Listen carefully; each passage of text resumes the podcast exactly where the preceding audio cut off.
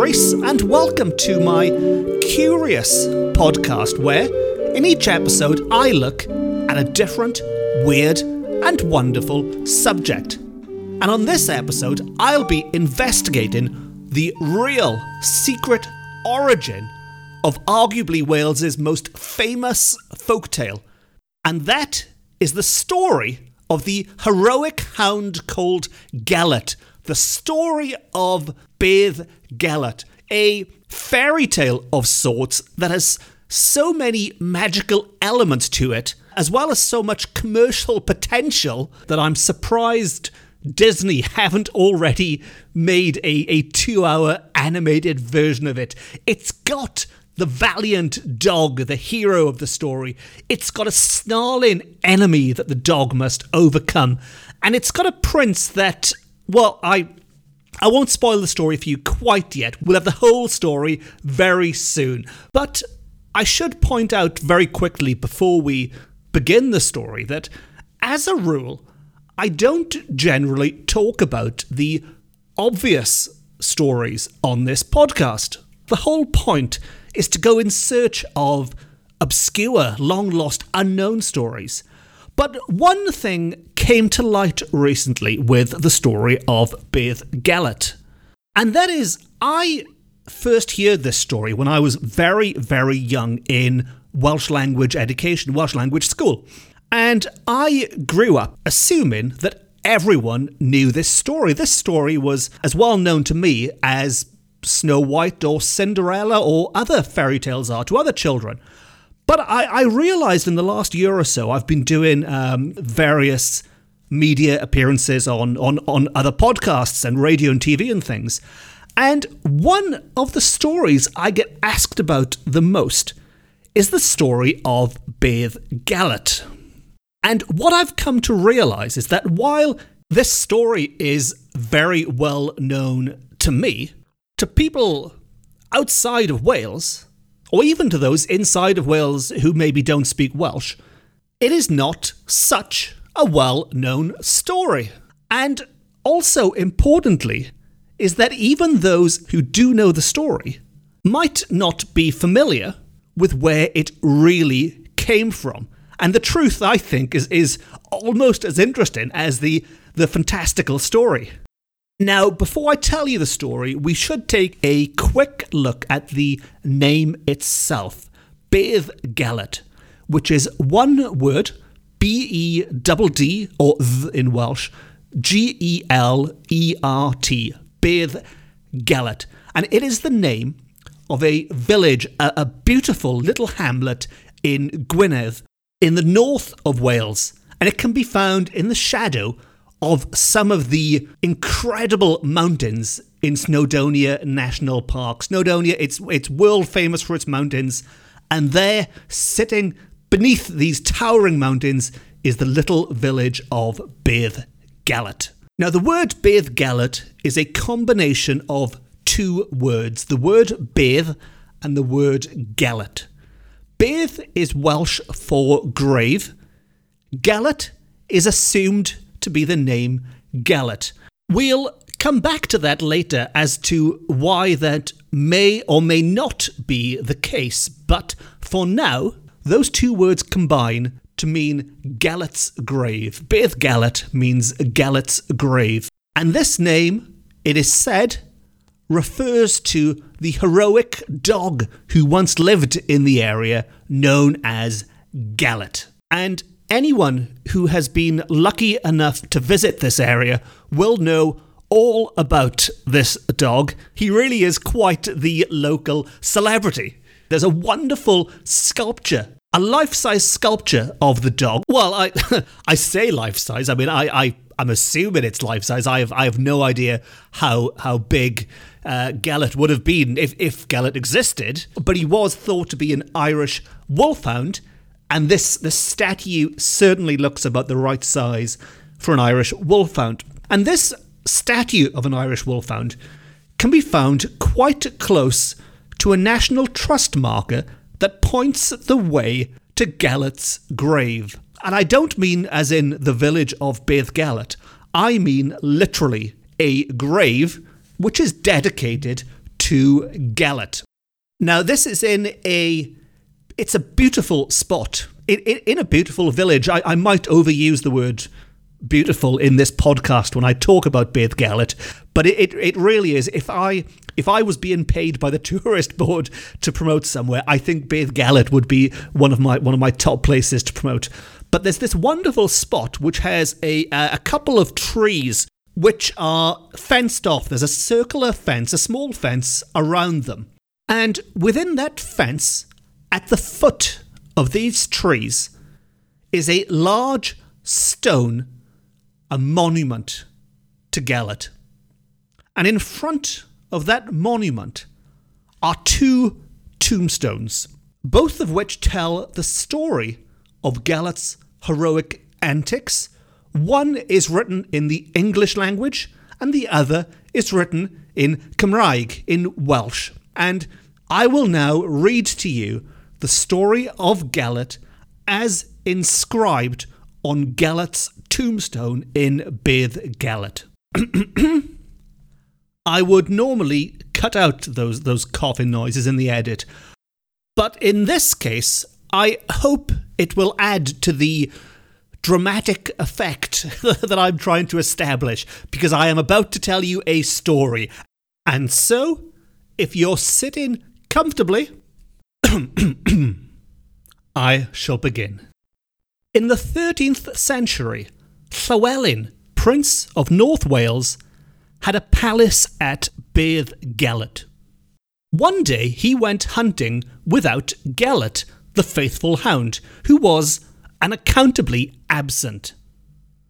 On Llywelyn's return, the truant, stained and smeared with blood, joyfully sprang to meet his master. The prince, alarmed, hastened to find his son, and saw the infant's cot empty, the bedclothes and floor covered with blood. The frantic father plunged his sword into the hound's side, thinking it had killed his heir. The dog's dying yell was answered by a child's cry. Llywelyn searched and discovered his boy unharmed. But nearby lay the body of a mighty wolf which Gelert had slain. The prince, filled with remorse, is said never to have smiled again. He buried Gelert here. And that is the end of the tale as it is related on the tombstone. Now, another way of telling the story in a, in a less flowery way, shall we say, is that Prince Llywelyn the Great went hunting and he left his dog in charge of his son and heir at home. When he returned home and found his dog sitting there, covered in blood amongst all the wreckage, all the furniture tipped upside down, he assumed the dog had gone wild. The dog had lost its mind, trashed the house, but worst of all, his son was nowhere to be seen, but his cot lay there on the ground, empty and smeared with blood, just like the paws and the dripping mouth of the dog. Now he put two and two together and assumed the worst. He assumed the dog must have killed his son, and with that, he pierced the dog with his sword. And as we heard in the last version, the last telling, that dog's dying cry was met with the cry of a very much alive baby boy. And when Llywelyn went looking for that boy, he also found alongside him the body of a giant wolf which Gelert had slain. Now, as an aftermath to this story, it was said that Llywelyn was so eaten up with grief afterwards for killing what really was man's best friend, and as a result, he moped for the rest of his life, leaving this monument to Gelert underneath the tree. Now, that is a very tragic story. It does not have a happy ending. But like all good fairy tales, there is always a glimmer of hope. And I do have some good news for dog lovers. You can dry dry your eyes and wipe away the tears because it is almost certainly not true. It is almost certainly rubbish. And what I mean by that is that story is thought to be a work of fiction. There was probably no heroic dog called Gelert, and if there was a dog called Gelert, he probably was not as heroic as that story makes him out to be. He was not killed by Prince Llywelyn, and the whole thing was just made up. Or was it? If this was just the figment of somebody's imagination, why did they invent it? What purpose would they have for it? And why did everyone believe it? Well, first of all, we have to bear in mind that very similar stories, what are known as heroic dog stories or heroic hound stories, could be found all across Europe. There is a very similar story in Germany and in France and in, in, in other countries where the names might change. There's there's no there's no Llywelyn in, in Germany and there's no Gelert in France. Uh, but pretty much the mechanics of the story in where a dog is slain mistakenly is repeated again and again. So it could be said that this story has simply been lifted from some other some other country, some other culture, and repackaged in Wales. And if that is the case, it might well explain where the idea for the story initially came from, but it doesn't really explain how it became such an enduring legend, such a part of the culture that it's still going strong today. Well, we're going to have a very quick history lesson here and head back to the late 18th century and into the early 19th century when, for the first time, Wales became a tourist destination. People from across the border in England were visiting Wales, as were presumably some, some people from Scotland and maybe further away. And the reason for that is up until this point, those who could afford to go on holidays were looking across the channel at mainland Europe. They wanted to go on their grand tours. They were thinking Paris or Rome, not Newport or Cardiff. But this all changed following the outbreak of the French Revolution. All of a sudden, popping on a boat and sailing towards France, sailing towards a war torn country, wasn't quite as appealing to the aristocracy or, or for those with money with which to travel who were not too keen on potentially losing their heads on holiday.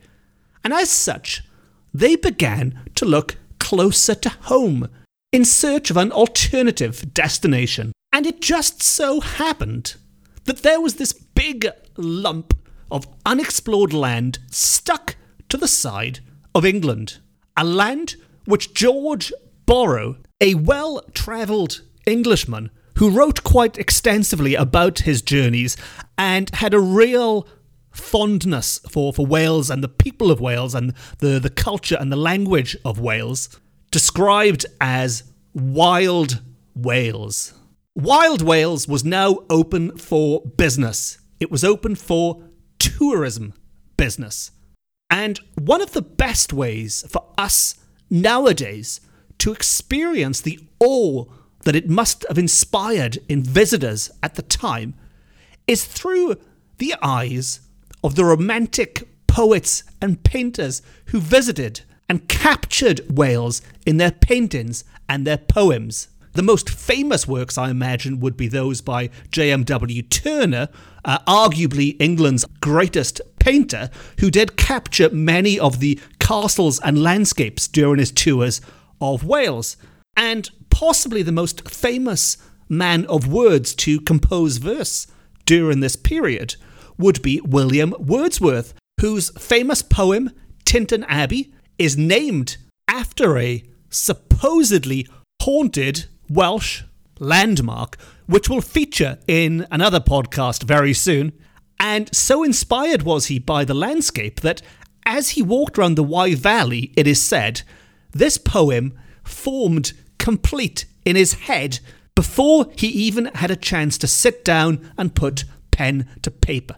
This is the impact that Wild Wales, this sublime, undiscovered country, was having on people who were now exploring it for the first time. Now, from our point of view, from a, a folkloric point of view, this also led to the establishment, or, or certainly the popularization then, of what we now consider to be important parts of Welsh cultural identity.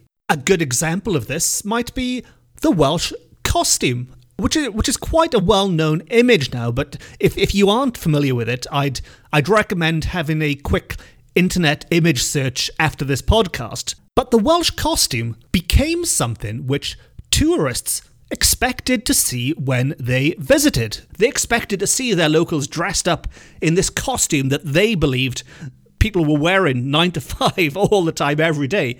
Um, and as such, this image stuck. Now, it, it's mainly the the female costume that we know nowadays. There was a male costume, but it's pretty much the traditional Welsh lady's costume with a tall hat, which ha- has also become synonymous with the popular image of a witch.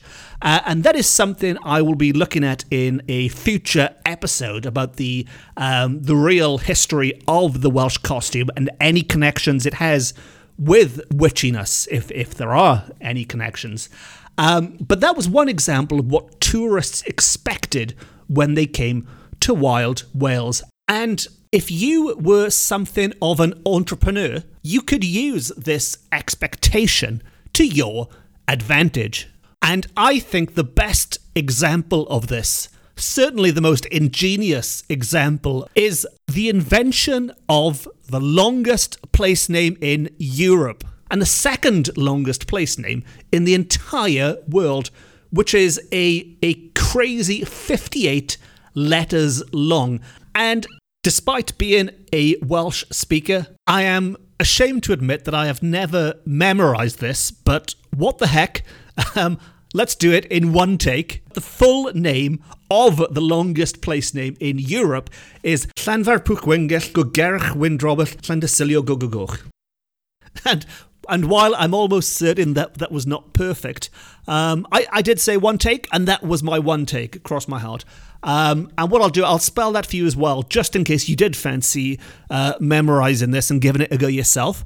And that is spelt uh, double L, which is in Welsh, but double L A N F A I R P W double L G W Y N G Y double L or G O G E R Y C H or in Welsh W Y R N D R O B W. Yes, double quadruple L. A N T Y S I L I O G O G O G O C H. Now, I hope you were paying very close attention then, because I will not be repeating that, and there will be a test on your pronunciation at the end of this episode. But why did they invent such an incredibly long name in the first place, besides to twist the tongues of, of podcasters like me in, in centuries to come? Well, it's all thanks to tourism again. And the idea was people would travel to this village simply to see this, this humongous train station sign as they arrived. Later on, people would also have photographs with it, and it worked. People did visit just to see this long sign. Now, the reason I'm talking about these things, the reason I'm going on about Llanfair and, and going on about the Welsh costume in Wild Wales, is that these things were put in place to attract the tourists, and with all of Wales competing for the same number of people who, who all had limited amounts of money to spend, they had to try and stand out. And one great way of standing out is to have a legend, a famous, real life legend attached to your village. And that is exactly what they had in Beith Galet. A legend so famous that William Robert Spencer, the poet, would compose verse about it, and Haydn, one of the most famous composers ever, would set to music. This is a big legend. Although I am at the same time somewhat surprised that a place as beautiful as Beddgelert would need to go down this route in the first place. Because what, while I didn't see it in the 18th century, I'm assuming it looked just as spectacular, if not even more spectacular, back then than it does now. Or even if it looked half as good as it does now, it would still attract the tourists without the need to invent some myth or legend to attach to the village.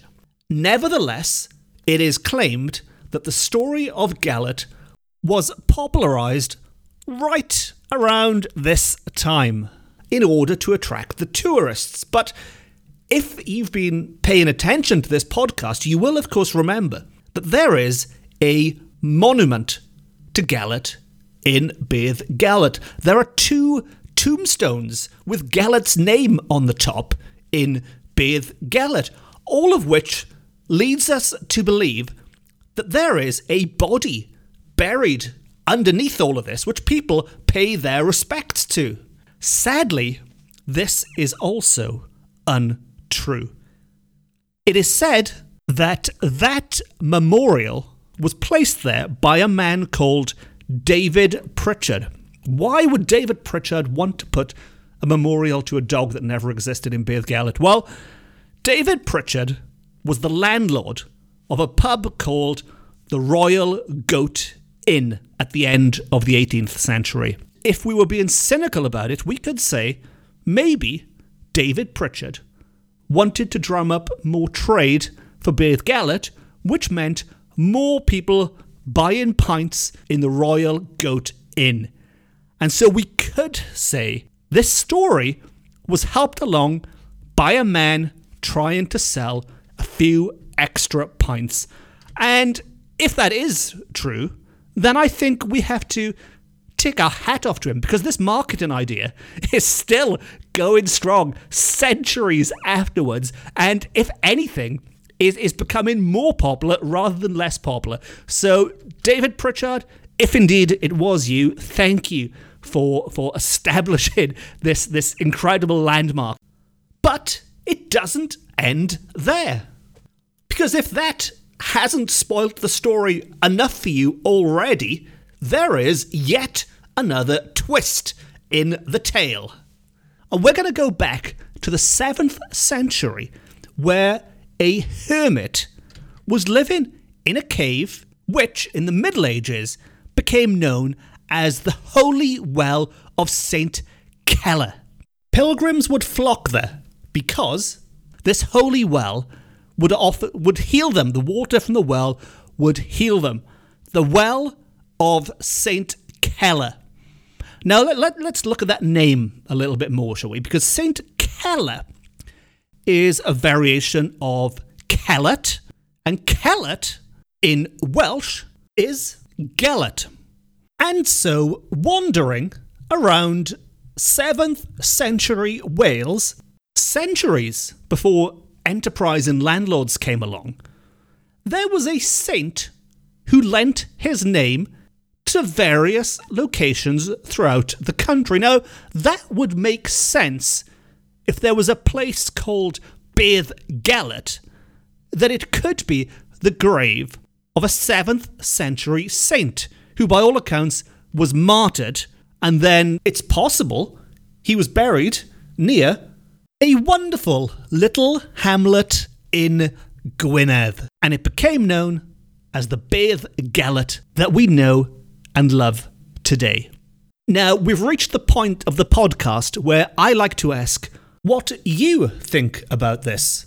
Are you familiar with Beith Galet? Do you think there's more to this story that, than we've discussed on this episode?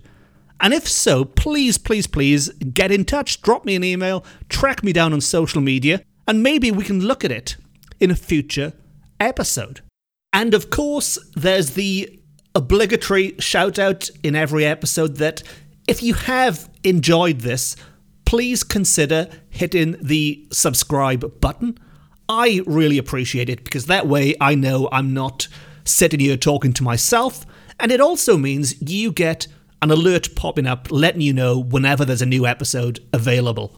All of which leaves me to say that if you were not familiar with the story of Gelert beforehand, I hope you've enjoyed that dose of Welsh folklore and maybe it has inspired you to pay a visit to the village itself at some point in the future. If you were familiar with the story of Gelert beforehand, I hope you've enjoyed learning maybe some new details about it, and I hope it hasn't destroyed any cherished childhood memories you might have had of this dog, which may or may not be real. Because let us not forget, while these theories are flying about, they are just that theories. Who can really say if Gelert did or did not exist? If Gelert did or did not fight off a snarling wolf and save the life of the child of Prince Llywelyn? And if we choose to believe this story is true, then we can all pay our respects to that heroic dog at the site of Gelert's grave in Bedd Gelert. Thank you very much. Diolch yn fawr iawn. Nos da.